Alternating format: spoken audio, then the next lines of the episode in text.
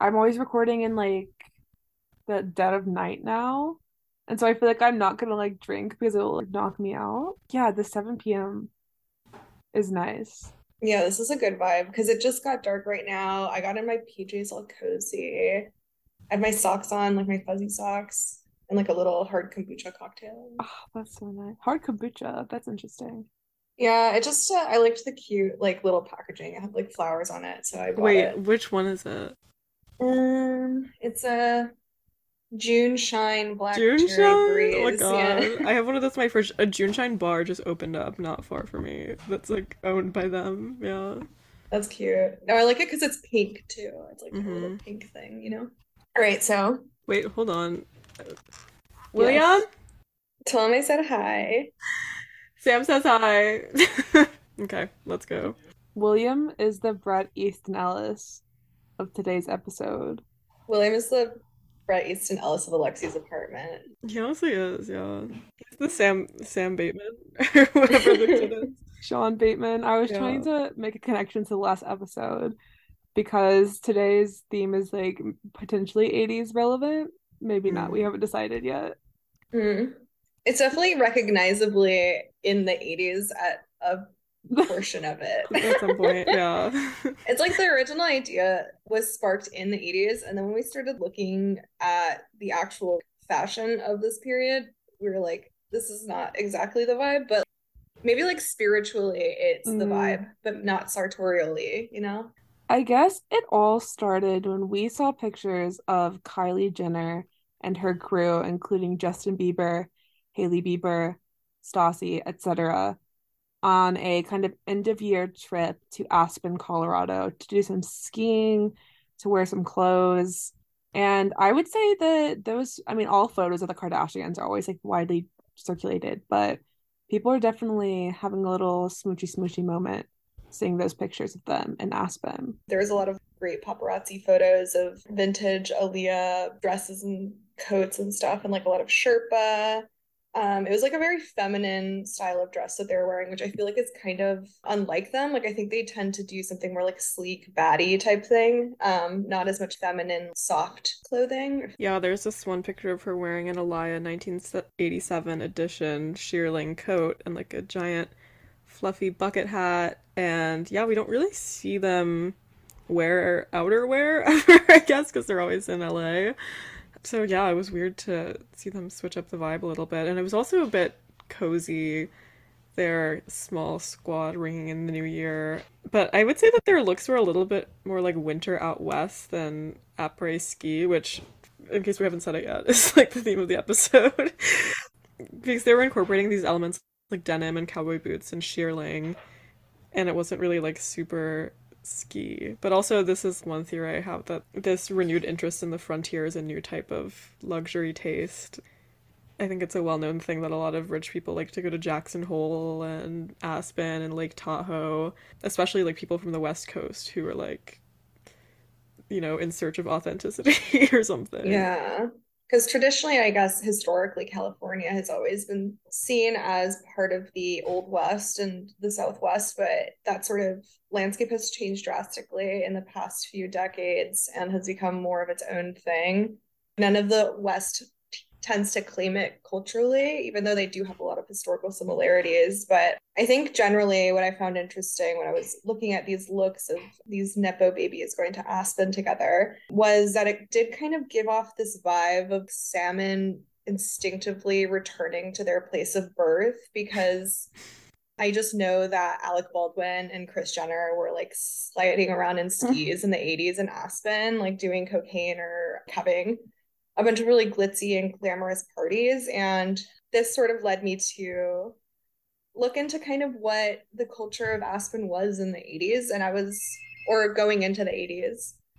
And I was actually kind of surprised by a lot of the descriptions that I found, which I think fall in line with this um, Western vibe that draws a lot of Californians. I don't know if you guys saw, like, I read this little PDF academic paper called Aspenization of Telluride, and the author E. Duke Richey defined Aspenization as an inherently political term that by the 80s had evolved into a code for selling out in the American West and elsewhere. And I found it kind of interesting because a lot of the things he pointed out reminded me a lot of Austin, which is where I live, because he described Aspen between 1940 and 1980 as this community of like young bums and layabouts, like ski bums. And he described the majority of the population being between the ages of 20 and 40, which is demographically very rare at the time. And it was just a lot of young men and women of a particular age who were trying to figure out what to do with their lives. And then all of a sudden, during the Reagan era, the changes in tax codes and free market capitalism heralded in all of this new money. And a lot of people in Aspen tended to claim it was better back in the day. That's like similar to Austin for me. You know, I think yeah. there's a lot of like intersector. I was really surprised to find out that Aspen was kind of like countercultural in the 70s and it was a place where, you know, layabouts and creatives would retreat to to just have fun. I guess it has been known as like a retreat, but it kind of reminds me of just in terms of its lore as a cultural phenomenon. It reminds me of like Art Basel or Coachella or something, like something that used to be cool but then like got overrun with rich people and now everyone's like it used to be cooler. yeah, I actually when I was reading about Aspen's affluence, I read that it's still one of the most expensive places to visit and to buy real estate and it's the most expensive ski resort in the world. And that kind of surprised me. I think it's because the name Aspen became the name of girls who are like Mormon or something. like, do you know what I mean? Like, it has yes. like a, it's there's something kind of like not very sophisticated about the name Aspen. Even though one of my favorite beauty gurus turned mommy vlogger Aspen Ovard is named Aspen, but that kind of speaks to my point because she's from Utah. That's actually a really good point that I hadn't thought about because, well, maybe I can connect it back to sort of the frat vibe of Aspen in the 80s. At first, we were going to focus on Aspen in the 80s, but when we started Googling it, we realized and remembered the obvious, which is that like Aspen in the 80s is a very common theme for frat parties throughout the years. And so it's been overrun and repackaged this like ugly, colorful two piece ski suit wearing cosplay type thing. And I think generally Aspen became kind of a destination for fratty people in the 80s and a lot of sorority girls and frat boys have parents that were maybe going to Aspen and stuff to different resorts and were able to like accessibly acquire the Aspen in the 80s look because their parents just had that stuff lying around from back in the 80s.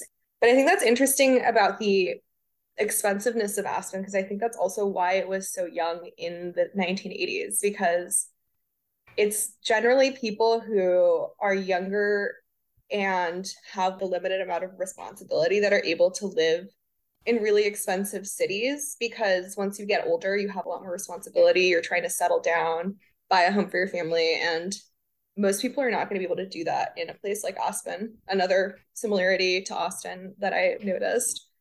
There's a new record set, which is that there's like a house in Aspen that's on the market for a hundred million dollars right now, oh um, which I guess is like a record in the area.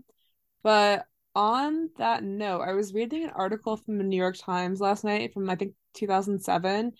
And the whole idea was about middle class Aspen because people generally have the idea that if people that come to visit and ski who are rich or like celebrities, and then there's like the the service class that lives in nearby towns.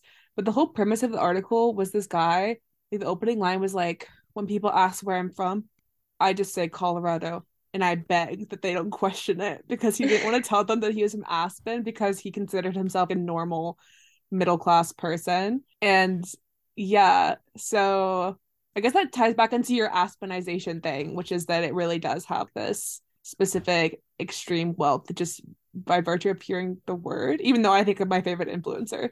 But um, yeah. No, yeah, that was the premise of that article that I read on Aspen was that it actually is kind of a generally more upper middle class to middle class town, of course, because you can't live in As- Aspen year round and like be kind of a jet setting star, right? Like you kind of just have a house there as a vacation destination.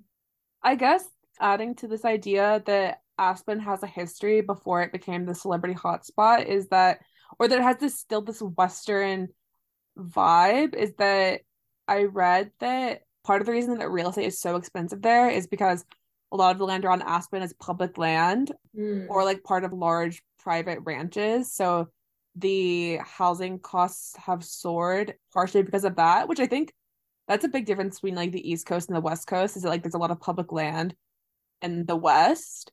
But that definitely that definitely makes it seem more I mean, I actually don't know what public land is really like. Is it empty? Probably, right? what can you do there? Like, does anyone like watch it? Yeah, I think so. Game wardens. Game wardens, yeah. You can go like hiking there. I don't know, a lot of it is like kind of like natural preserves. Like America really likes to um keep it's like natural uh landmarks in pristine condition because we're such a huge country and we really like to flex our um biodiversity on the rest of the world, I Mm. think. I think this really sets the tone for like this intersection between Hollywood and bohemian lifestyles, which is that Hunter S. Thompson for a while worked out of a downtown hotel in Aspen and also apparently ran unsuccessfully for county sheriff, which that type of activity is like my like I love local politics now. So I love that kind of thing. And then I feel like John Denver, the singer, also kind of has this whimsical Western staring at the moon, smoking on a pipe type of thing. And he also wrote a couple songs about Aspen after living there. It is a beautiful observation. I'm obsessed with him. That is really surprising because I guess how Aspen exists in my mind is very much what I see represented on TikTok in the form of a bunch of women in like Louis Vuitton pashminas walking around in like giant um, Sorel boots with like little fluffy dogs at like a sleek and chic St. Regis hotel, you know? Yeah, it used to have more of a Bohemian Grove kind of feel to it. I think it's kind of a meme at this point of West Coast technocrats who need to go to these types of towns because they need nature and privacy to stay grounded. But it's Mm. like the types of people that, ironically, what they're retreating from is the business of technology and infringing other people's privacy. Yeah. So I kind of like that element of it, that it's a little bit ironic, but I do think it has changed. Yeah, I do see like a lot of girls ski trips. I feel like also this was kind of existing in my head because of that viral TikTok of that ski baby dancing to that EDM DJ set on top of a snowy mountain. Do you guys know what I'm talking about? No. Sounds cute though. I feel like that ski EDM baby is similar to the Art Basel vibes that you were talking about, Alexi, because I feel like Art Basel is now totally populated by like EDM bros. You know what I mean? Yeah. It's just people who are like looking for a party but in like different destinations. hmm Also the whole vibe of après ski is that it's like high risk, high reward. This has happened to me before because my friends have invited me on ski trips before and I'm like, guys, like I can't really ski. Like I've skied a couple of times, but I I'm not good at it. And I was like, yeah, but I'll still go. Like it'll still be fun to just like hang out in a ski resort and like drink. But my friends have been critical of me saying that. I'm like, no, like sorry, I don't want to like exert my energy all this on the slopes all day.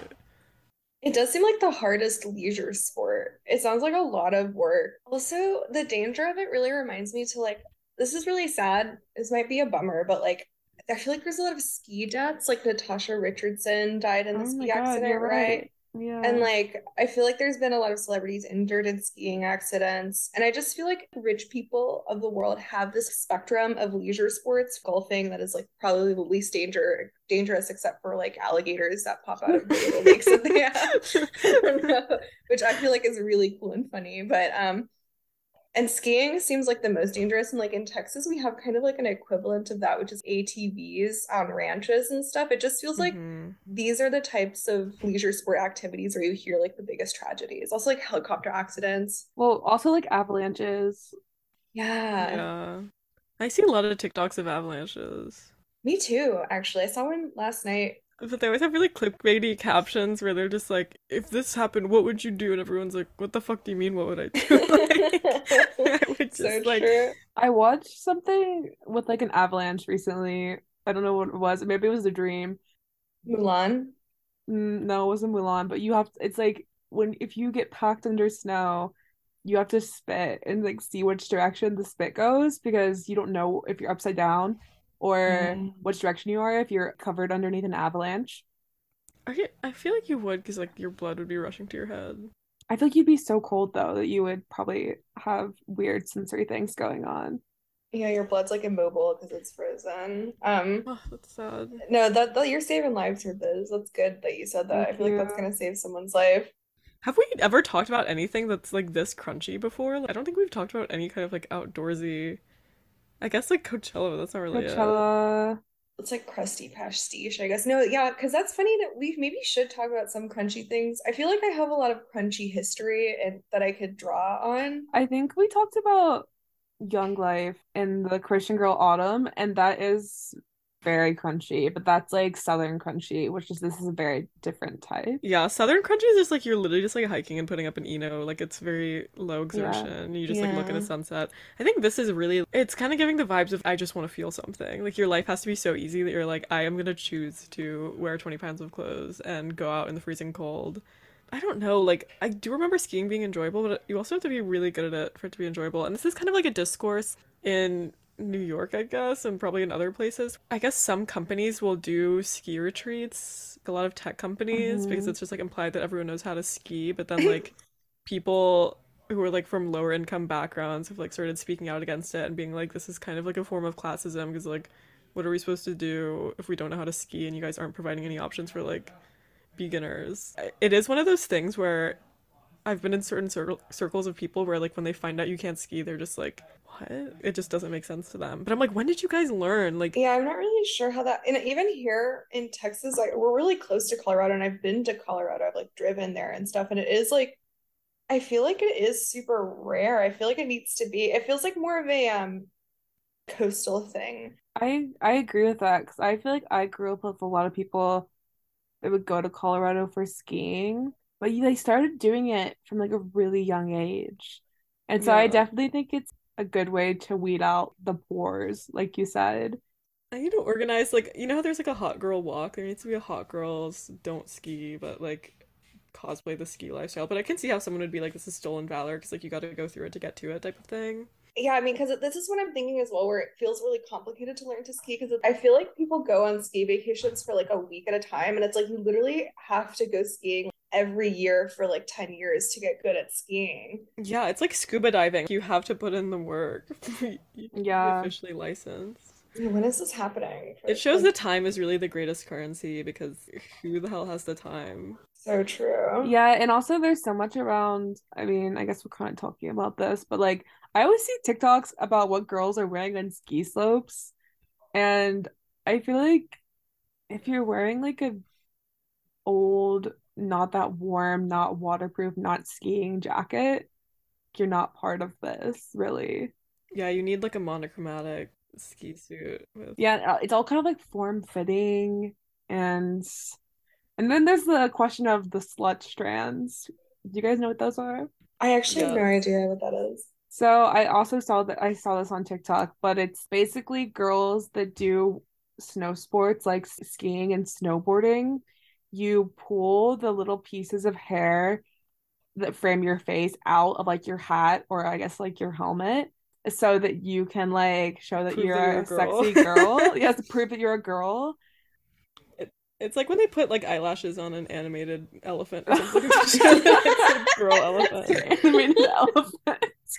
Yeah, I was so perplexed when I heard them being called slut strands, but That's crazy. that reminds me, okay, so obviously like snowboarding culture is really connected to skateboarding culture because like people they just are.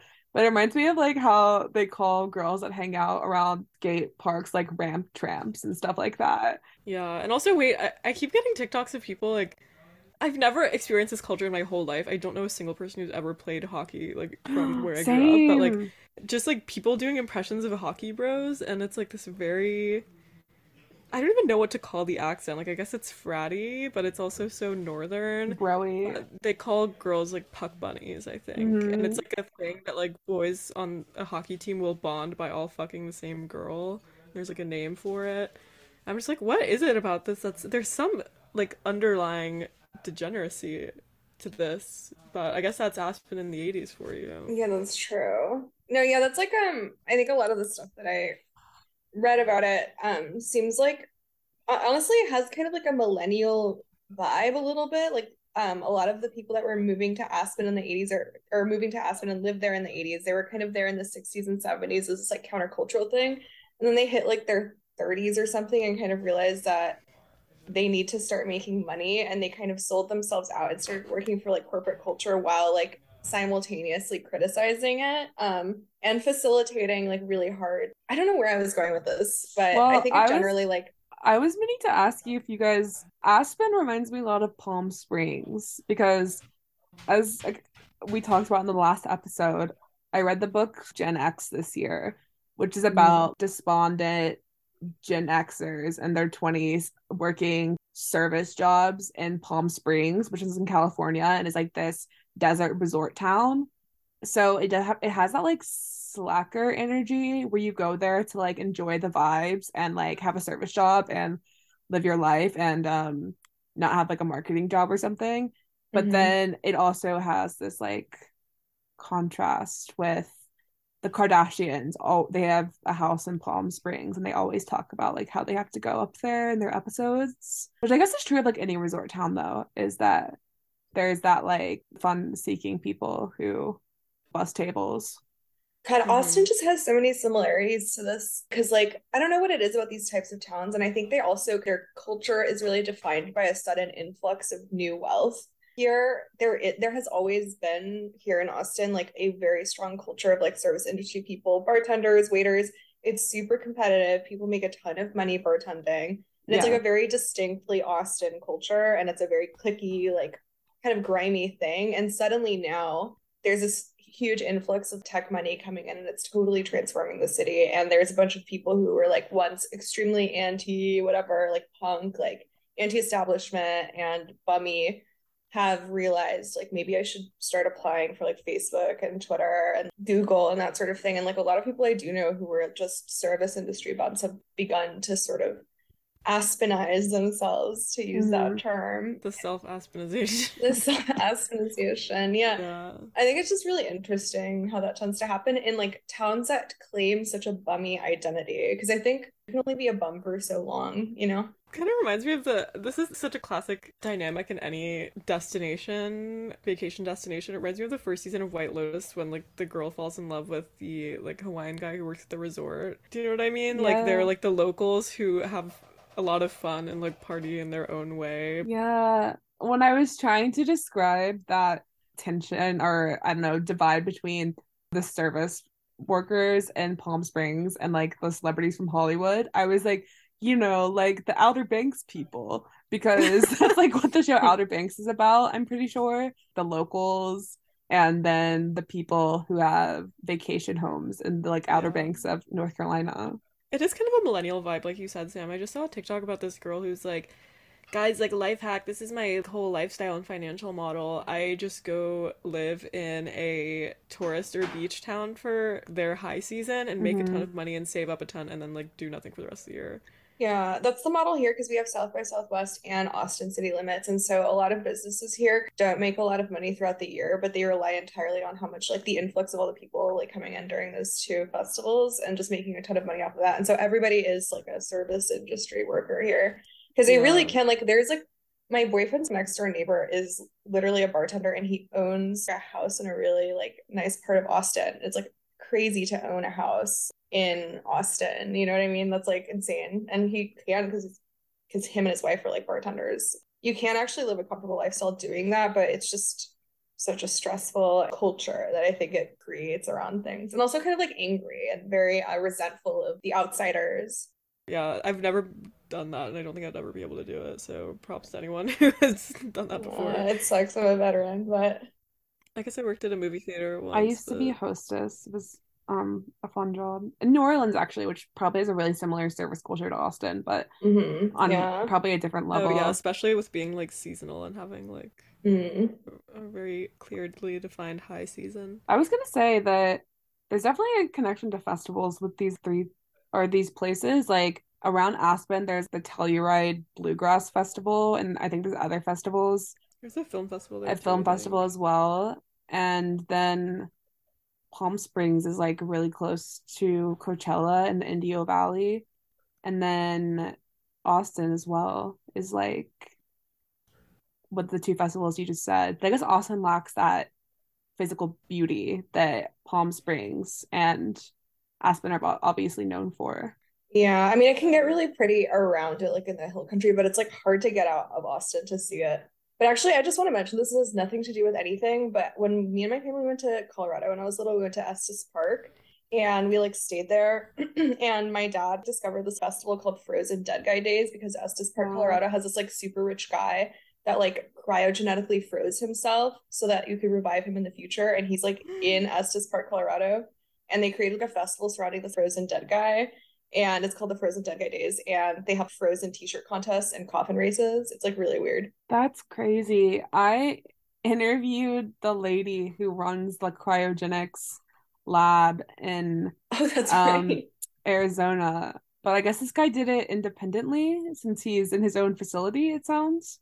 Yeah, he, did it like in the 50s or Mm, something. It was like a very like retro futurist billionaire who was afraid to die. I hear Larry King is also looking into cryogenetically freezing himself, but Oh, we should let him have that. yeah. I Um, read that the age that most people want to return to if, if they're cryogenically reanimated is 25. Oh, wow. Yeah, wow. just interesting for the listeners. If you're feeling some kind of way. When we open our cryogenic. Yeah. Um, I just want to say Aspen in the 80s is the reason why I feel, or part of the reason why I feel like it's a popular party theme and has like a, such a party vibe. And we said, you know, Kris Jenner was probably doing coke in the 80s is because of this notion of cabin fever. And I feel like especially for people that are from like, a big city or like belong to a scene or are socialites, I think part of the appeal of going to somewhere like this is because of the seclusion and cabin fever seems like a real thing. It's kind of like the mentality, almost like a music festival of like what happens here stays here, you know. Mm. Ooh, that's actually really good. But I've I've never experienced that, so I'm like, can someone please like just invite me so I can see what happens? Yeah, we should we should go to Colorado just for fun because I have no idea how to ski. Actually, I did go to Colorado and some shit did happen there that No, that's like the vibe because of the mountains. It just feels like you're literally in like a weird fat basin of like, Yeah, I know. mean, like going out west for the first time for me was actually mind-blowing because, like, I'm from South Carolina, where of course there are rural areas, but there's no, there's nothing near the sense of pure scale of just like, whoa, like America is big, and like there's literally nothing around for miles and miles and miles. Yeah, I'm like psychotically obsessed with that feeling. I'm like, That's why people get so like crazy obsessed with Wyoming because it's like a sensation most people haven't experienced, which is this like vast, wide open flatness, which obviously we're Mm-hmm. both from the same place. So I know, I definitely know what you mean, but like my mom is obsessed with Wyoming as well. So is Kanye. Yeah, and my sister, my sister and my mom have like been there together, and I don't know, they always were talk about. I like certainly, I don't know, I was not invited for some reason. I don't, I can't imagine where I was, but they were just talking about how there's always like 20 people in every town, and you like go toward like the, the town jail from like the 1800s and stuff like that. And I can definitely see how that is uh I mean also I feel like places like this are why you'll see TikToks that are like the most beautiful country on earth, America. Like Yeah, but it's like somewhere that literally like you like no one accesses it. Also, The Shining is set in Colorado, which is also kind of about like cabin fever and going insane and falling into alcoholism. That's in Estes Park. I, I visited like the hotel where like Stephen The Stanley Hotel, Yeah, I went to the. Stanley Oh Hotel. my Yeah, I like took I like snuck into the um because you're like non-guests are not supposed to like go upstairs or whatever, but I like snuck in and took like this creepy film photo of the room where he stayed in, and there was an orb. There was an orb there, oh so wow. you know it's haunted, dude. I have that like on my wall in my bedroom, uh, my childhood my childhood bedroom. It kind of says a lot about society because it's like they literally go insane because they're the only people who are occupying this space when it's not economically viable or something. Yeah. Like no one goes and stays there because like you would literally get snowed in. Guys, we should do a cabin fever social experiment I would love to where do we that. go to a hotel and stay there together and no one else is around. I do that literally like every weekend. Like I just drive around. I literally I've driven like literally everywhere in Texas just like out of boredom. and like just go to like the middle of nowhere towns and like literally tour like the town jail and there's like 200 people there and everyone's like super hostile. That's so cool. That's what everyone should be doing if they have a car. God, it's so Yeah. fun. It's literally like I feel like a trucker like 24/7. It's like the best. I, I really highly recommend like a trip through the American West in I a car. agree. And also just like drinking a Coca-Cola from a fountain drink dispenser while doing that is just amazing. Also, Oh, yes. I want to say that I architectured for myself a cabin fever experiment next week. I'm going to the Grove Park Inn. Do you guys know what that is? Oh, that's Oh, right. yeah. I don't know what it is, but It's a super old and historic hotel in Asheville, North Carolina. And it was like one of these like hotels that like all the presidents went to, and it was I don't know. I guess I guess it's the same vibe of like a snowy resort place, but a bit old. Oh, it is in the mountains. Yeah, and it's older than Aspen, but it's like it's basically in this giant like s- stone cabin lodge, and I am excited. It literally has a grotto. Yeah, it has a grotto. Yeah. But the grotto cost just to swim in that pool, it costs $240 a person a day. Oh, wow. So I can't do it. Damn, so dude. I literally We'll crowdfund I could that. yeah, literally all only- that. I can only afford to stay in my room when I get there. So I'm gonna like literally get cabin fever. Wow. And it's also apparently haunted by this lady called the Pink Lady. And it's also the site of the um national gingerbread competition every year. Just saying, gingerbread Oh house. Yeah. Also, you're a writer, and Jack Nicholson was a writer in The Shining, and he had to write his book. So, and he just said, And he kind of flopped. I feel like that's my vibe anyways. I think I'm like kind of reclusive. "You're like all work and no play makes Jack a dull boy." I don't know why I'm acting like I'm going there alone. I'm literally going with my boyfriend. I'm like I'm like oh all alone again. I mean, he has his wife there. Yeah, People that's So just true. go crazy. Jackson Dude, has that's big funny. I'll play your. I'll be the baby who's on the tricycle with a little boy in his mouth. Didn't we have some sort of little boy in his mouth like thing happen on Yeah. the podcast? He had a. He would use his finger to talk. Wait. Yeah. Um, Oh, the puppet? The hand yeah, puppet, puppet. that we had. Yeah. Yeah. I want to rewatch The Shining to be honest. I feel like it actually will it will make me feel some kind of way about this episode probably. It's like a major part of my life. I just worked on this book that is Ooh. like 2,000 pages about it that just got released for $1,500 and everyone's really pissed. They're like, how are we supposed to buy it?" Damn, dude. but it's got a lot of fun facts about The Shining. I'm like an expert. Somebody should buy it, like one of our listeners. I know. Like, wait, remember when that listener bought the Tiki book? Whoever that was, like, he's like, Yeah, shout out to you. yeah. That was so nice. Whoever that like that is the nicest person ever. I'm so glad they did that. I know. That's a true People have to fan. Take our recommendations. Well, someone this episode needs to, I don't know, buy the um Aspenization article from academia.edu. I know. No, I have the I have the uh, PDF. If oh seriously, like guys, if you want to read that Aspenization article, like just like DM me or like email us or something. I will send it to you. I have the PDF for free. We'll put it on Arena. Oh, we can put it on Arena. That's right. I forgot we did that. Yeah. Okay, wait. We should talk about fashion. I know. But there's just so much else I feel to like I say this say. every episode. I'm like, what about the fashion? Um, okay, wait. Do you, I'll just give a a ski fashion timeline that I have carefully crafted from like two articles that I read. Okay. 1924. 1924.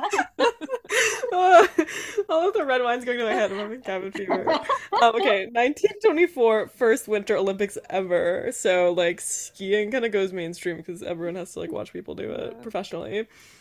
Uh, 1930s like ski suits had a very cunty pilot suit kind of silhouette that was like high waisted and with these big balloon shaped, almost like jodhpur trousers. In the 1940s, it was like a little bit more slim fitting, but still kind of bulky. But then in the 50s, spandex was invented, and this is when we finally get like the skin tight and stretchy look. The Moncler jacket also came out in 1952, um, which I think that's like the brand that's most synonymous with um, like skiing fashion collab. And to this day, I feel like I don't know, they've kind of blown up in the past few years. Um, Yeah. And then in the 60s, I would say that this is like peak ski glam for me um, because of the link to space age fashion designers like Pierre Cardin. So you know, like these snood kind of like balaclava hoods show up for the first time, which are also very trendy right now. Oh yeah. Um, but also things get more like skin tight than ever because of new fabric technology. So everyone really wanted to look like a skinny, slayful astronaut with like giant ski goggles in these very like monochromatic ensembles. Those were like there's this one picture that maybe we can make it the cover or something. It's this picture of Audrey Hepburn after skiing where she's wearing like a snood and these big like purely black sunglasses and she's sitting and drinking like a cup of coffee and it looks like it could be like a Balenciaga campaign. Like it has that like look to it. Um, and then the 70s is when moon boots were invented, and ski wear is now really synthetic and it's overlapping with streetwear because it's like practical enough to wear all the time. More fun prints and saturated colors, but also like the Nordic influence because I feel like in the 70s people were into like beards and like sweaters. 80s is like Aspen in the 80s, these like day glow colors high flying athleticism. Like when you look this up, you just see pictures of people like screeching and like doing these like weird poses where they're just like, yeah. but also like after the whole skin tight revolution, things get bulky again for some reason. I'm like, maybe that's because people were like living in excess, so they were just like, we want to look like bundled up on purpose. Mm-hmm. This is also when we see like the reintroduction of fur. Après ski partying is like a main event, like lots of pictures of champagne on snow. There are also these like ski bum movies like Hot Dog and Copper Mountain that like popularized the lifestyle. And then the 90s, which is something that I'm interested in talking about a little bit more. Like, this is when there's a departure from the 80s gaudiness and an appearance of environmentally conscious brands like North Face and Patagonia. And so there's like a new focus on athleticism and outdoorsmanship. And honestly, I don't really know, if, besides like the ski cunt that we're seeing right now, I don't know if we really developed that far past this. Also, like Italian fashion houses like Gucci and Prada. Armani had like a Nev line, which is like snow in Italian, I think. Neve. I feel don't like know. the one development past this is like the X Games style, which isn't even like a specific style, but it's a it's a culture. I feel like the extreme sports, like Shaun White, yeah, and he's actually been back in the culture as well because he's like engaged to the actress Nina Dobrev. Shout out, What? Wait, what? shout out, um, TFW, No Vampire GF. Oh yeah. Yeah. the collab on that. You need to wear a wedding dress that's somehow shaped like a Henley, like and jeans. Um, I feel like Nina Dobrev has like a very athletic body type. Like she's very Mhm. lean and seems like she could run a marathon. And they there's something about them has this like athletic ideal couple. Yeah, they're like aerodynamic. Mm, Very aerodynamic, yeah. Yeah, like an aerodynamic couple. Dude, their kid's gonna be so Olympian. That's like really cool. I could really see her doing that pose. You know when they do the ski jump and they have to lean forward. Yes, I love that. I that. can see her. I can see her really slaying Yeah, because I feel like we've seen we've seen so many couples where it's like Kendall Jenner dating a basketball player, but we really don't hear about these like extreme sports couples as much. Mhm. So Yeah. you love to see it. And everyone loves Shaun White as well because they used to call him the flying tomato. Like I think that's just so cool. And then okay, we'll also put this in the bio, but I think everyone's also obsessed with not the bio, in the show notes, everyone's also obsessed with that video of him when he wins like I don't know, maybe gold at the Olympics or some big medal. And he's like talking about celebrating with drinks, and the newscaster is like, Oh, you're not 21. He's like, Oh yeah, I've been drinking Mountain Dew. And it's like, Oh yeah, he's so like Mountain Dew. He's also kind of like Fez from Euphoria, just like a chill ass white dude who's like. We don't even have white dudes that have hair like that I anymore in the culture. Like there was the guy from Workaholics, I guess. but, He was like, more put together though. I feel like we need kind of like a greasy, messy guy that's like everybody's favorite, like America's, I don't know, America's sweetheart guys, type. got, mm, Don't say it's Andrew. it was, Callaghan. it was, No. it was, it was, it was. Someone else needs to grow out their hair quick. Oh my god, dude. Dude, no, no, I like that they normalize acne for men. Who are our candidates? I can't. Our candidates for a greasy America's sweetheart for, Yeah. as a man, Like Oh, Jack Black. Jack Black. Ugh, God. I think Jack Black has a son who might be of age soon. Mm, okay. Yeah, I would say like maybe like an Adam Sandler child. We're taking. We need to cast someone. Like I think it's our job now. Uh, But also, like Shaun White was just a chill, like talented guy. I think people are Yeah. just obsessed with his like humility. I just want to say I I recently befriended a professional like Olympic skier um at God Camp Oh, that's right. I forgot about that. Yeah. and she is also a chill ass bitch and she's like yeah, I think uh, echoing what you just said. There's like a humble like love the mountains, addicted to the mountains. Yeah, they like Subaru with like a little husky in their car, Patagonia, yeah, we should say that we know that he's a snowboarder, okay? We know he's not a skier. Yeah. For some reason, I just had this thought, which is like it was like an intrusive thought, which is like his cousin is Joe Rogan. like, but it's not because his cousin is actually no no Joe Rogan and Gerard Way are cousins. But oh, that's reason, right. Yes, yeah, yes. Yeah, yes. for some reason in my head I was like Shaun White, Gerard Way, and Joe Rogan are all cousins. Literally dream cousin rotation. I'm on Instagram and I'm seeing this girl who is in Montana and she posted this video of these two bears fighting mm-hmm. and then mm-hmm. a wolf that's like two feet away from her. Wow. Is that just the type of stuff that happens there? Uh, it seems like it. I, I couldn't tell you myself. I haven't been there in a long time, but it seems like that's kind of what goes down. No, whenever we were uh we were in Colorado and like hiking around, there was like bear tracks and like the guy that was like guiding the hiking tour, he was like, let's turn around because like I think the and it was like bloody, like bloody bear tracks. And I was like, oh I was like, oh shit. Wait, guys, you know what's in this year? The movie Cocaine Bear is coming out. It's mm. about oh, a bear so that accidentally that. ingests a bunch of cocaine, and I feel like he's kind of like Aspen in the 80s. Okay, but what gets me with the Cocaine Bear movie is because the real story, it's a true story, but he only lived for 30 minutes. So I'm like, how are you going to make this a, a full length feature film, you know? Like, yeah. That reminds me of a mix of like Boss Baby, like Cocaine Bear, Sharknado, Sharknado, and like Marcel the Shell with Shoes on documentary. I'm interested to see how how they'll take that forward. Um, all right, back wait, to with the, with, with the fashion, I really want to talk about. Um, I mean, I just think that skiing has really influenced our fashion in a way that maybe a lot of people don't realize. Like the Russian bimbo core thing is definitely derivative of like ski fashion because it's yeah. derivative of like the Miu Miu fall winter 2001 thing that was like very influenced by ski resort wear. Um, everyone's wearing like moon boots and like a big jacket and like little Lululemon athleisure pants and giant fluffy earmuffs, and I just think that that's like a perfect outfit to debut at like the ski resort. Um, yeah, I think we've we've talked before about how it's really interesting that puffer coats now are very like luxury when they used to be a little bit kind of like pavo. I used to have an apple bottoms uh, puffy jacket and I wore it to New York City and everyone was wearing it. I felt like so glamorous. oh, whenever I witnessed the first episode of Gossip Girl being filmed on the steps of the Met, I was wearing that jacket. So, yeah. I recall this. I recall yeah. this. It had its eyes on you. It really did, dude. I was there. Um, I'm like Forrest Gump or something. Um, no, and then also, okay, this is something I really want to talk about with you guys because I feel like we've mentioned it before or we've talked about it personally, but I think that a lot of fashion nowadays, specifically this style of clothing, is really influenced by like mom nostalgia. You know what I mean? Like everybody is obsessed with posting pictures of how beautiful their mom was back in the day. And that's this has been a thing, but it's been just getting bigger and bigger. And like I just think since like most children today, their moms were like kind of around in the 80s or the 90s, not children, young adults, teenagers, you know what I mean? I just think that it's really facilitated a lot of the um kind of like 80s Aspen fashion. Yeah, even like the TikTok trend where your mom wears your clothes.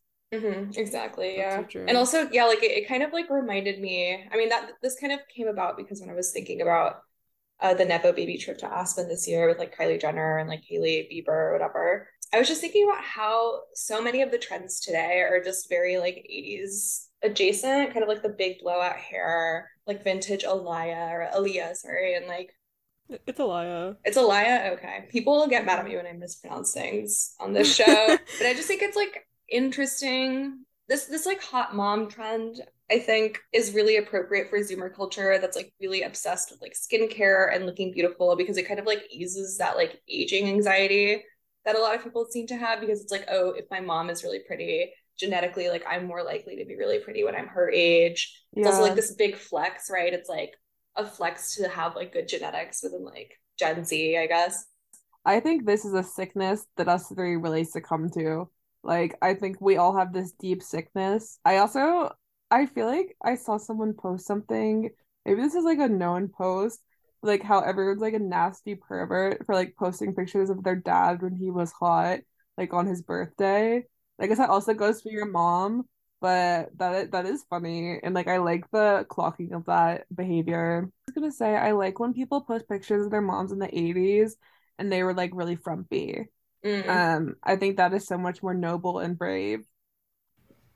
Oh yeah, there was like a trend where where people would use the song Jolene and they'd be like, My mom was literally Jolene. And I'm like, What are you talking about? That's like a painful and private family drama that you need to keep amongst yourselves. like, I don't know why everybody is flexing on these things. Like, just because there's some sort of resemblance to some media object, like, does not mean that you should be telling people about this. Like, I mean, I get like the throwback stuff because here's here's my positive take on this is that it seems like Gen Z has like a much healthier relationship with their parents than millennials do. I think Alexi or Biz one of you guys pointed this out recently to me.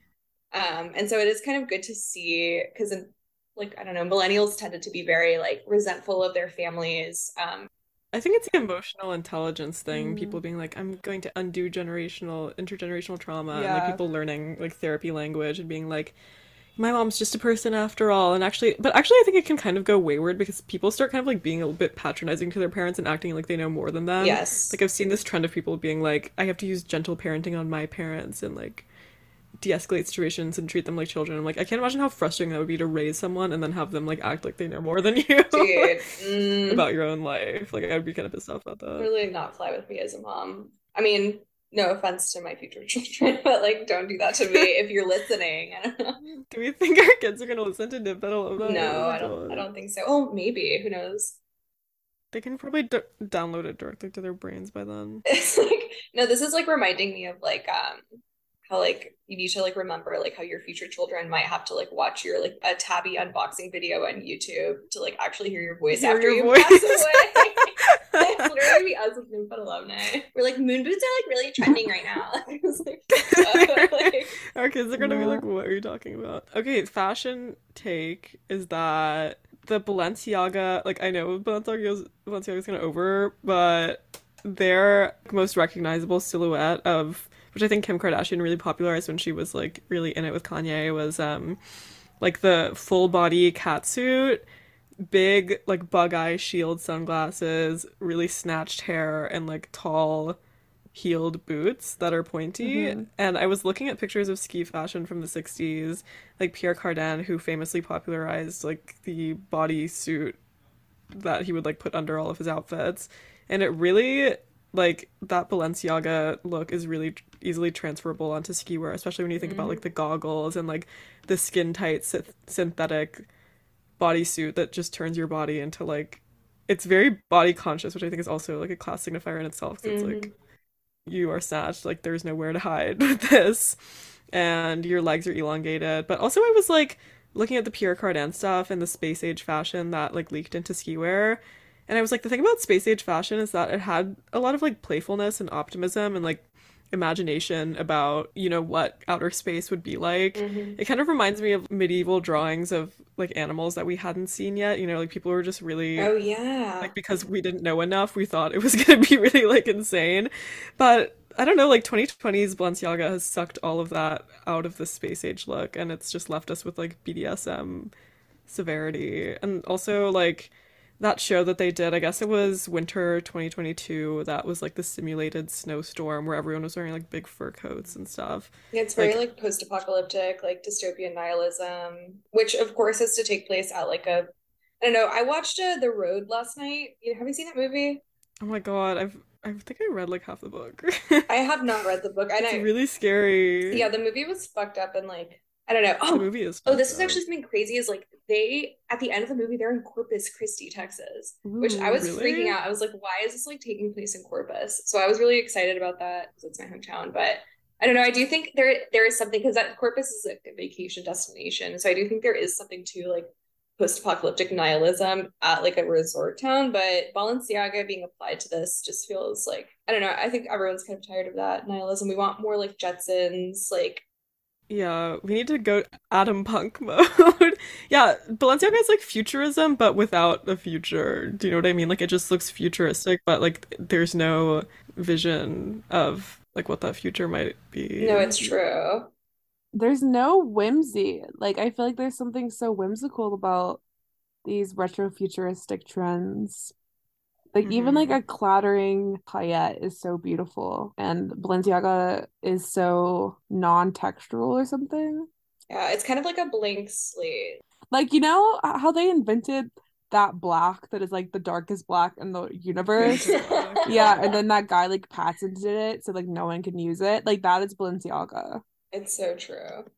No, I mean I do think like um the athleisure thing is really interesting and I also think we touched on this during the prep episode which is so long ago but one of our best and we kind of were touching on like how there's this, there's a shift from workwear to like sportswear which I think is really interesting and I was thinking about this last night talking with my boyfriend about it because he bought these like pants that were really expensive and then he wore them for like two months and they developed this giant hole in them and he paid a lot of money for them. Oh, I realized like the reason why people love workwear so much is because workwear is like actually good quality clothing that lasts and it's not fast fashion.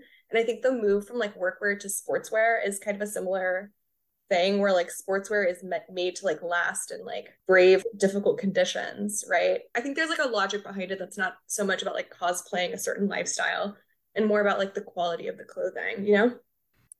Yeah, that does seem real. Like, yeah, I think that's just a vibe of it's the same with like all of the Gorp guys uh and like tech wear, like people who just are interested in clothes that have mm. features because there has been like a I, I guess general lowering of quality and like featurelessness in fashion or just like mainstream fashion just to cut costs. So like when you have a jacket that actually is like secret pocket on the inside. like you're just kind of like, wow, oh my god, like this is reversible. A lot of ski stuff is reversible, which I do think is cool. I wonder why. I feel like that's very James Bond, who is also a skier.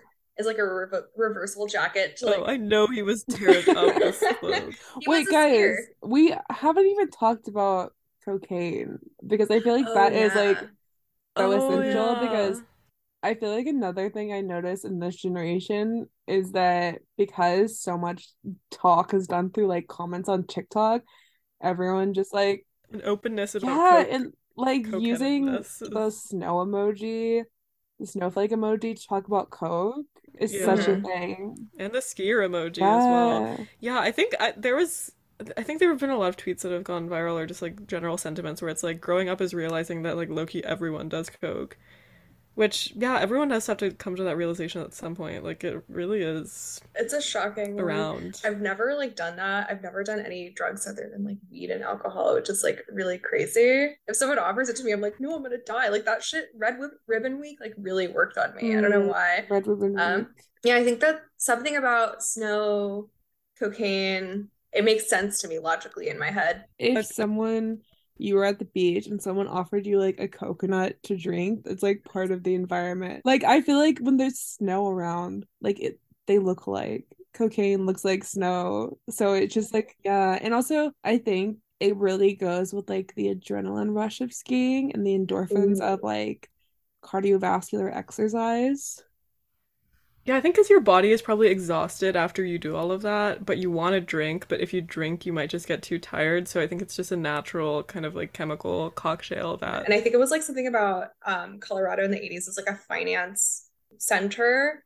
Like randomly, it was like a very um, big like like destination for like stock traders and stuff. Um, mm. obviously for the resort vibe, but also there was like a lot of like laws that changed within Colorado that allowed for like more like tax breaks and that sort of thing and also like real estate laws had allowed for more like real estate developers to come in which is why aspen was able to like boom.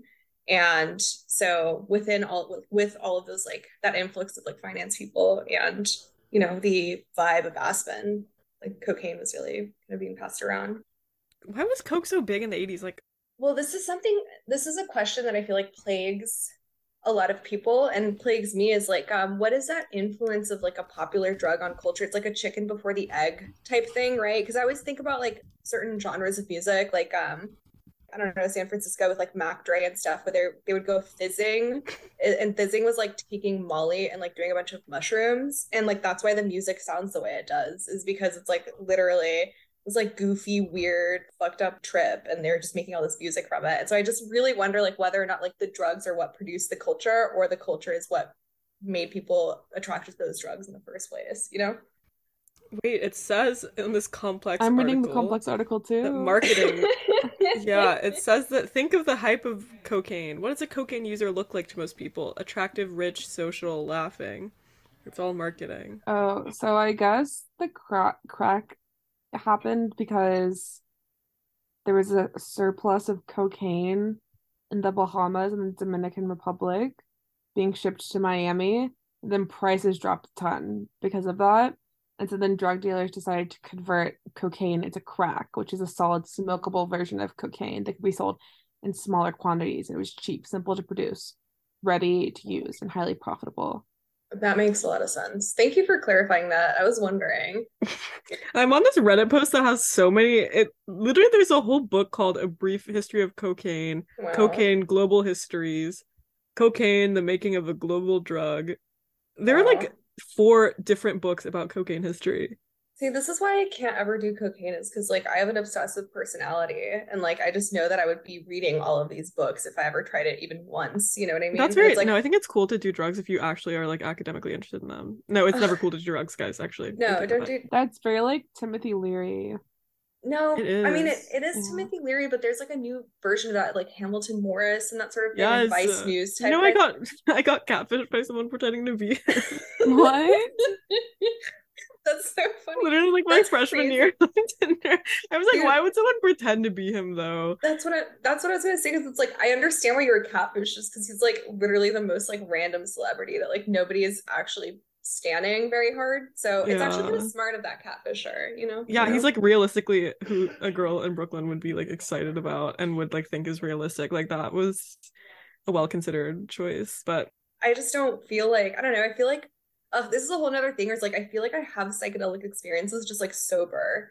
You know what I mean? Like Did if you I watch that TikTok I sent the other day? You, you probably didn't, but it was which like one? No, I'm sorry. it's okay. It was like it was like this girl or this person, um, old Hollywood. He was like, all these girls are saying they're delusional, but like they're delusional by wanting to max out their 401ks. Like, when are you gonna start seeing angels? And like it was just really funny. Like I feel like that's what you're talking about. I feel like you're like seeing like the Virgin Mary or something. No, I'm literally like I really think I would lose it if I started doing like a little bit. I don't know. It's like I'm a very sensitive person. Like I I can No, just like, wake up wrong and like my whole day will be like trippy as fuck. So like I don't know. If I did like any drug, I just know it would be very dark and demented. Yeah, let's get back to the episode. there has to be enough in here for like a some kind of coherent episode, right? Oh, yeah, Yeah. What else Honestly, left- I there think left they like they like this. yeah. Um Climate extremism. Yeah, also like skiing has this really strong editorial legacy just in terms of like Mhm. stuff that's been published in Vogue. And that's like why I think we've been seeing a lot of these like ski images. Like they're just a bit sexy and they're just kind of thematic and like I don't know, they're easy to easy to pull off. I was thinking about how Biz during the Russian Bimbo Core episode pointed out like the prevalence of like hot women in bikinis like in the snow. And I think Mhm. this like actually did start like in Aspen in the 80s because there's always like that picture of like a hot girl in a bikini, like literally in that pose that you described, Alexi, where they're like jumping midair, like super straight, like, like laughing at the camera, and it's always like a girl in a bikini. Mhm. Like, I think that's really when it started. I Um, think speaking of fashion and the snow, I definitely think Eileen Gu had a really big part to play in people looking at the snow in a new light. Um, she, I guess for context, she is a, a famous Chinese American snowboarder who was in the most recent Olympics, but she um competes for China.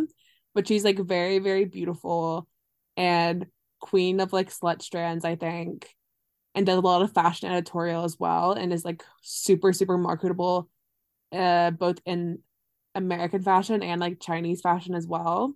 I think she was like the third most, third highest paid female athlete last year.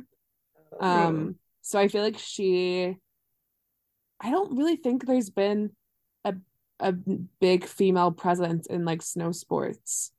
Yeah, I mean, I think of like Lindsey Lindsey Vonn, but like it, so this is something I was going to mention too is like in 2021 there was just a lot of like runway shows that were very ski themed or fall winter 2021, so I guess like 2020, but like um Miu Miu and then also like um Thom Browne did this like really frumpy like fugly ski shoot with Lindsey Vonn that I actually kind of like, but it's definitely not flattering.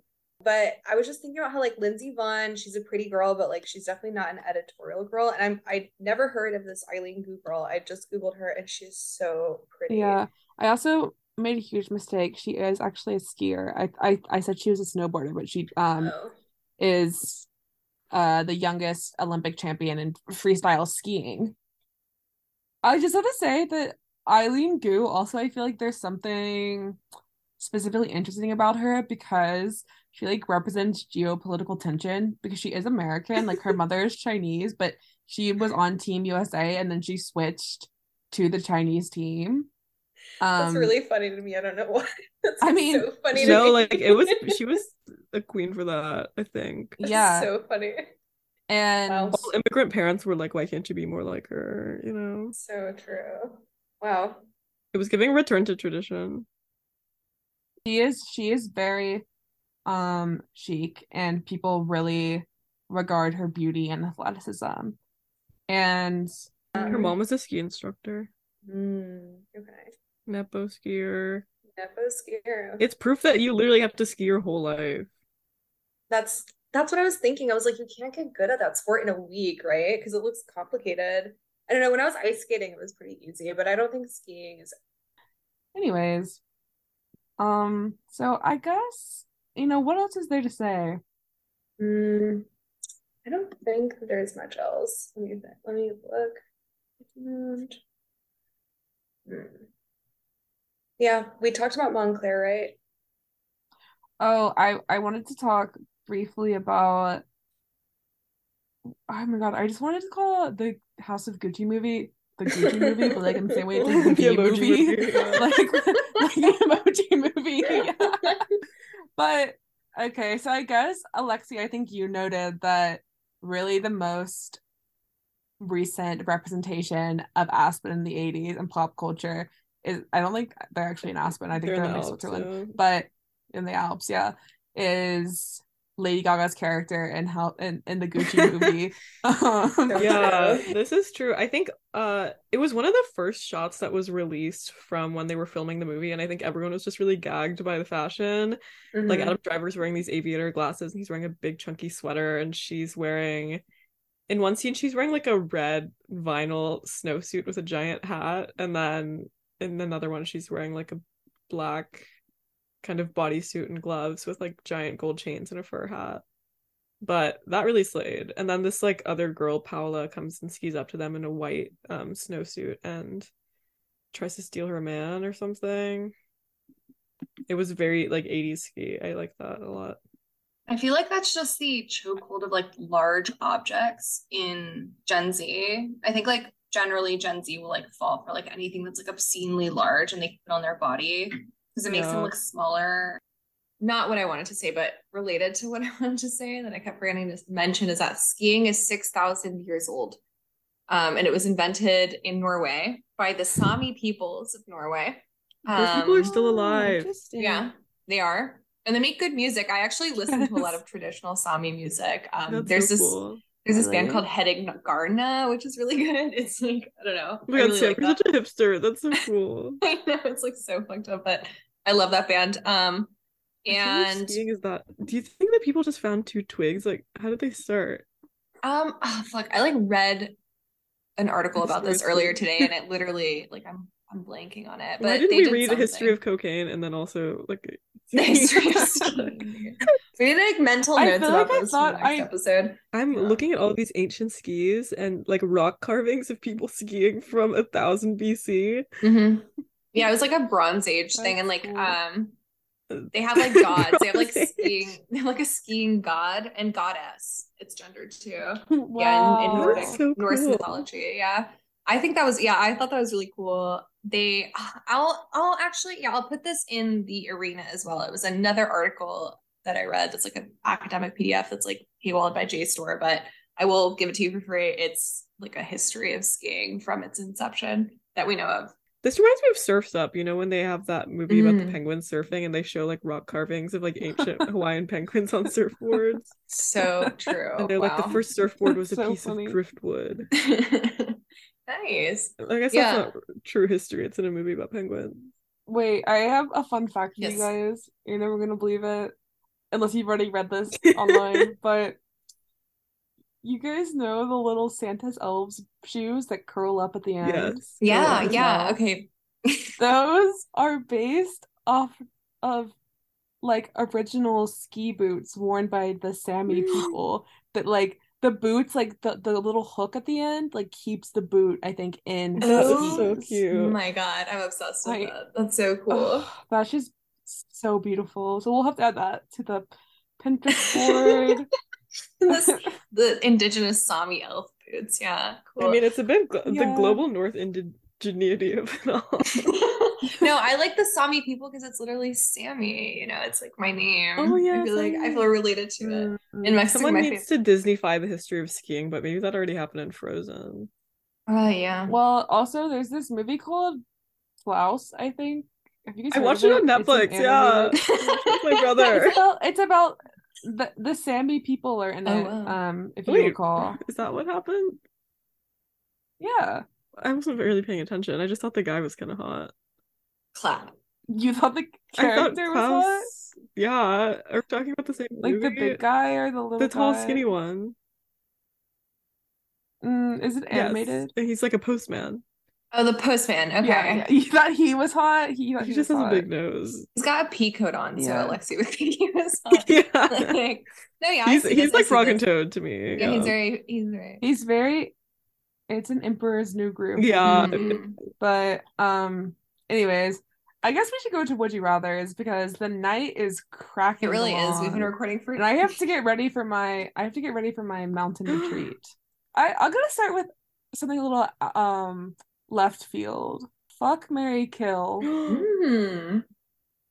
Eileen Gu, okay. Shaun White, Hunter S. Thompson. Ooh, Jesus Christ, Biz, you've made this hard for me.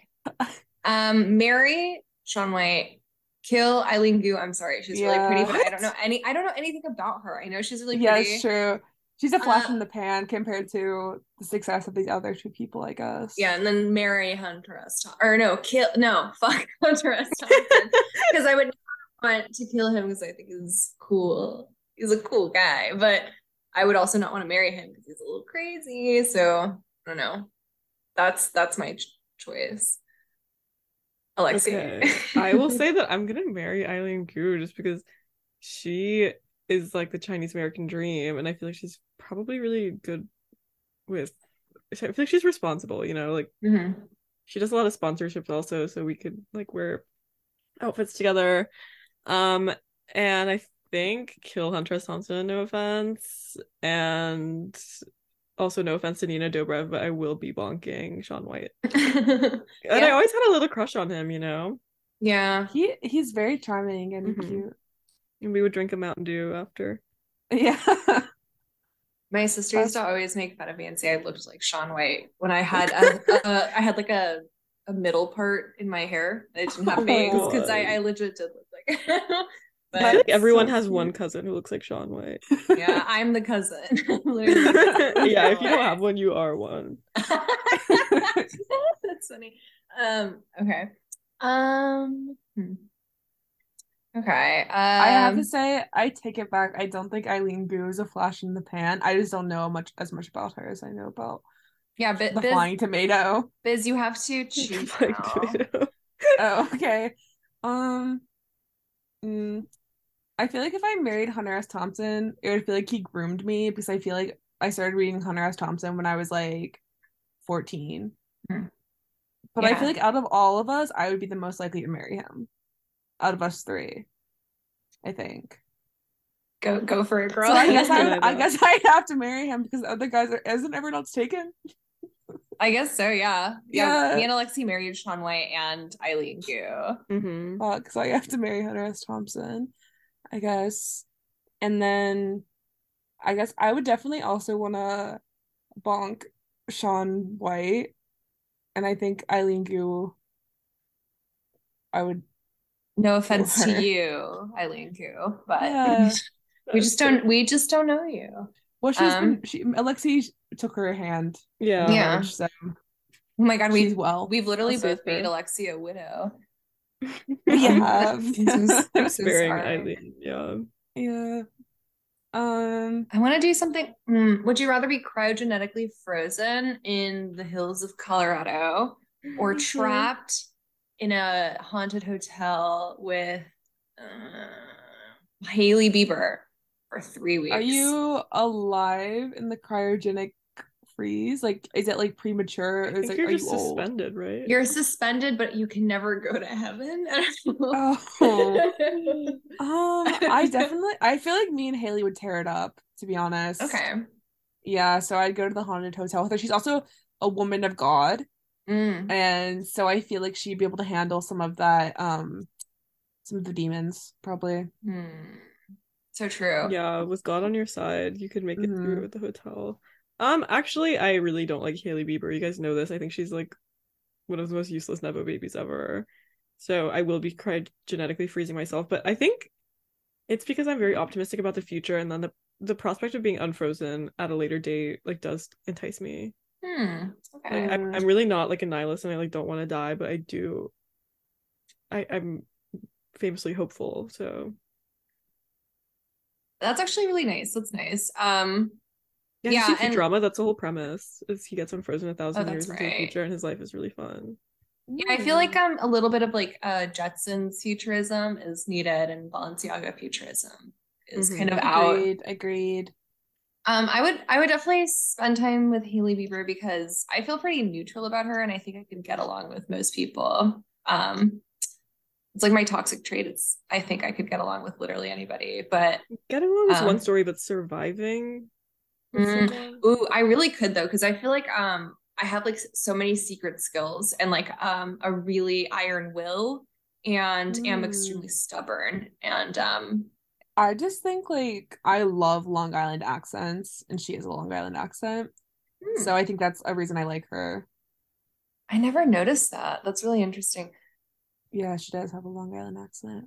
That is really charming. Um Not to most people. I think most people think Long Island accents are fugly, but I have my reasons. I'm like a southerner. I find every northeastern accent Mm. extremely charming and Me cool too. and foreign. Me too. Yeah. Maybe something about mulled wine, Ooh, yeah. champagne on ice. Mhm. Um, I don't know. would you rather have an unlimited supply of mulled wine, warm, hot, or um an unlimited supply of champagne on ice, on snow? And so- Um, well, we talked about this, I think, before recording. Champagne is not that good. Were we Mm. recording when we said that? Yeah, we I don't know. No, we weren't. We'll, No. we'll find out. Um, I think that mulled wine is honestly such a treat. Like, it's incredible. Warm alcohol. I can't recommend it enough. Mhm. hmm Um, there's nothing like cracking open a warm one after a long, cold day. So I Mhm. would say the mulled wine, and I want it to have like full, like I want it to have a cinnamon stick poking out and like cloves floating around in it too. Yeah. And orange peels. I feel like orange Mm. peels is like a nice Yeah. touch. Also, like you know, how simmer pots were trending. Everyone was like, "Stop like releasing carcinogens into your air with candles and just boil a pot of like oranges." Wait, that was Oh, trending? yeah. I've been Yeah, doing that my whole life. That's crazy. Ginny almost burned down our house once because she forgot that it was there. It was on really high heat, and I was like, "What's that smell?" And our smoke alarm went off, and then it was literally just like a bunch of orange peels, like burnt to the bottom of this pan. We had to throw it away. I've done that Um, before. you could use the mulled wine as a simmer pot. It could be multifunctional for your Mhm. lifetime supply. You know, this is kind of a tough question for me because I feel like wine always makes me it's almost like my version of cocaine. It's like it always makes me into like Oh, a really shitty person. Like every time I drink wine, I start fights with people. I'm really like aggressive. Um, I don't know, but I love mulled wine. And champagne, it's like I'll take it, but I don't really drink it super often. I don't even feel like mulled wine is wine, even Mm. though I think it is, but like it's a it's definitely a different breed, in my opinion. Yeah, Like, I it would- wouldn't have the same effect as like drinking straight up wine. Hmm. Okay. You've convinced me. I'm choosing mulled wine. That actually is like very plausible because I feel like the warm vibes could like calm me down and like really soothe me, you know? Mm-hmm. Yeah, I agreed. It's like the same temperature as like your bloodstream. Yeah, to drink champagne all the time, like what? I think it really should be safe for celebration. Mm, agreed. It's it would have that effect where you're like, if you eat chocolate ice cream all the time. I don't, I don't like mulled wine that much, but I guess I would take the champagne. Hmm. Bougie. I like Um, it. It's Someone's like got to do it. that's very glam. Yeah, someone's got to do it. Um, I do like how mulled wine has like bobbins in it though. It's literally Like- pot- potpourri, is what they Yeah. call it. Yeah, it is. Mm. Are you guys like into hot chocolate with um marshmallows or with whipped cream? I actually had both. I had two giant cups of that yesterday. Ooh. What did you like? Well, you have to pick which like Honestly, topping. the marshmallows are kind of they're they are like a potpourri. Like um, they're so small that most of the time you're Mm, not like yeah. really crunching on them. I think that whipped cream is actually very essential to the project. I'm gonna go with marshmallows because there's nothing like the texture of drinking like that perfectly melted marshmallow. marshmallow, Yeah, like yeah. a foamy, it's just almost like a sweetener. It's like so delicious. And it's hard to recreate the flavor of marshmallows outside of actually eating marshmallows and the This is scent. true. Like I think it's a very true. rare flavor and Yeah, they haven't even tried to make like a Dunkin' marshmallow flavored drink or something. Mm. Wait, I think that they did. I I thought the Charlie D'Amelio drink had a marsh. No, never mind. It had like a foam element, That was just a cold brew with kind of whole like milk, wasn't it? no, it wasn't. It was not that. It was like cold brew with whole milk caramel, and then it had like like they added an extra to it, which is like a foamy topping, like sweet cream foam. Yeah, maybe. It was good. I used to drink it a lot. Um, I think that whipped cream was also really, really good. Um, so I think I have to go with whipped cream. I also had a bad experience with marshmallows recently because I bought some at the Dollar General and they had just seen better days and they didn't make it into a single cup of hot chocolate. Damn. Yeah. Sad. Yeah, I feel like they're definitely like a weird sus food that could exist for like 50 years and someone would be like tricked into buying it, you know? like I feel like they don't have they have a lot of shelf life, but maybe the, the flavor doesn't retain, Well, you know? Marshmallows are so like retro futuristic as well. Yeah, they are Mm. kind Like of like jet they're like puff. aspics. They're like made out of hmm slaughterhouse refuse. Yeah, Yeah. it gives spam. It gives like um spam of desserts or Yeah, and it's like it's like a shape that had never existed in food before. So Like true. Yeah, that's like a cylinder is definitely something that the 50s was obsessed with, like c- Yeah. cylindrical food. You know, they were like, well, we can can food now. Like, cranberry sauce. yeah, like let's cut the cranberry sauce into slices from the can. Like, that's not. That is so cool. Yeah, or just turning Yeah. food into different like instead of having like a ham, like shaping it into something else, like putting it in a Bundt pan or something. Yeah. What is it? Uh, Baudri Baudrillardian food. Mm. Is that real? Salvador Dali has a cookbook I just about that kind ooh, of shit. I had Published no by idea. Taschen. That sounds I feel like his cookbook is like boiled eggs. It's all it's disgusting, yeah. Yeah. Yeah. But you should try it. Yeah. Okay. Okay. Alright. I Not literally two passion will. plugs this episode. Yeah, I Um, kind of want that book. She's trying to get a raise. I really need a raise. Oh, Sam, I'll send it to you. Please. Oh my God, I literally will cook it because I've been I've been kind of on a cooking bent right now. I've been cooking really delicious random food. I food. really have not bought groceries yet this year. I'll send some to you. I literally will. Because like I just think there's something about just cooking a really random. Also, I feel like you should Mm. cook like a like something that's like close to like your ethnicity. Like I was cooking a bunch of like traditional Me- Mexican food over the holiday, and it really just made me feel like divine feminine for some reason. Oh God, I yeah, was like, this is that. truly me. Like, I'm, my femininity is being like confirmed because I'm making like chiles en nogada. Like, ugh, it was so That's amazing. like a beauty. That's like a feminine pseudoscience hack that we should. It is. After like food of your trashed it for like an hour and a half, I'm like, I feel so divine feminine right now. Anyways, like, that episode slayed. yeah. Thank you for the listens on that one, guys. Yes, was fun. We're gonna give you our own Merci. beauty beauty pseudoscience hacks on Patreon.com. It's true, guys. We're gonna come up with our own beauty pseudoscience. I think we yeah, we're literally we're like the Institute of Nymphet Alumni Technology. yeah. Uh, and we National will be handing out degrees. We literally will. Dude, we should become one of those like really scammy patrons that Like are like universities. Yeah. We need to fill we need to somehow fill the void of like Logan Paul and like Andrew Tate. Like I we Mhm. need to like Wait, also I to- investigated and Logan Paul did not leave the pig for dead. Oh my god, who did? Or was it not the same pig? He it was the same pig, Mm-hmm. unfortunately, but he was like when I moved to Puerto Rico, like I tried to bring the pig with me, but they wouldn't let me, Mm-hmm. like no matter what I tried. But he like visited this farm, like a local farm, and like toured it and all this stuff. And he was like, they seemed really nice and like super humane. And like there was another pig that looked just like it. And so he like gave the pig to that farm, but that farm left the pig for dead. That's awful. Uh, Yeah. Okay, wow. Cleared his name. I feel like Ethan Klein is really easily misinformed as a person. I feel Yeah, like I mean, it's super it's 'cause easy. he tries to react to stuff really fast because his whole Yeah. business Yeah. is like reactions. So It's easy to bamboozle that man. he Like doesn't have the time to. Yeah, he really doesn't give like digital native, even though he's like chronically online. He doesn't.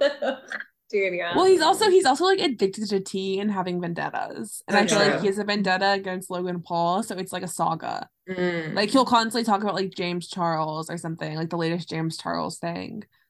Yeah, I'm like you weren't even on the internet when you were young, so like you can't even imagine what it's like to have all your tea spilled. Like, All right, we've been recording for two hours and nine minutes, so I'm gonna cut it. I'm gonna cut it off now. okay, Okay. like cool. that's actually crazy.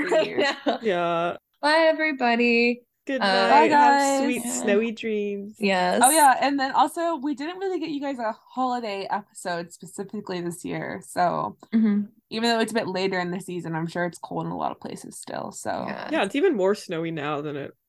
Uh, uh, it'll be snowy next month when the yeah, we release at least this next month. I don't know.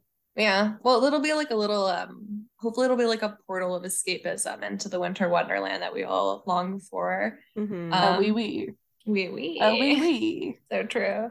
yeah, Um we've been doing so many like luxury vacation episodes. I'm like I'm going on a luxury vacation to Austin, so go to the dive bars that Lana Del Rey frequents and I'm her gonna like go to Austin Soho House. I got an email about their Halloween party. Oh yeah, dude. No, that place is so dumpy. It's literally like the tiniest, like most uncomfortable place. No, there's nowhere to sit. I I'm not sorry to anyone who is a member there and is listening, but I don't think it's worth its money. Um That's a secret tip that I think our listeners need to hear. Actually, yeah, don't go to the Austin Soho House. They give you like a tiny little bag of free chips that are like unsalted. And you just like stand around and can't hear anybody. And That's like or- Yeah. And every single drink is like $16 and up, and like they're not even good and they're very low alcohol content. It's just not worth it. yeah, they're in the wrong market for that. hmm They really are. I'm like, what is this place? Like, I don't know. There's another like knockoff Soho House in Austin though, which is totally like a prostitution ring. Oh, I need to remember the name of it, but I'll I'll dox the that next littlest, episode. The littlest, most famous whorehouse in Austin. it's literally the best little whorehouse in Austin. yeah, Yeah. the littlest, most famous one. I've been watching a lot of videos about brothels lately. Hmm. I think they're okay if they have saloon doors and if the girls can play piano, but Yeah. And they have like a girder belt with like a little revolver gun inside. yeah, like Megan Fox's costume from her movie that no one watched. Exactly. Jonah Hill, Jonah Hex. Jonah Hill. Hex. Her movie Jonah Hill. Yeah. where she plays Jonah Hill. Yeah. Sexy Jonah Hill. Okay, should we stop recording? Yeah, let's stop recording.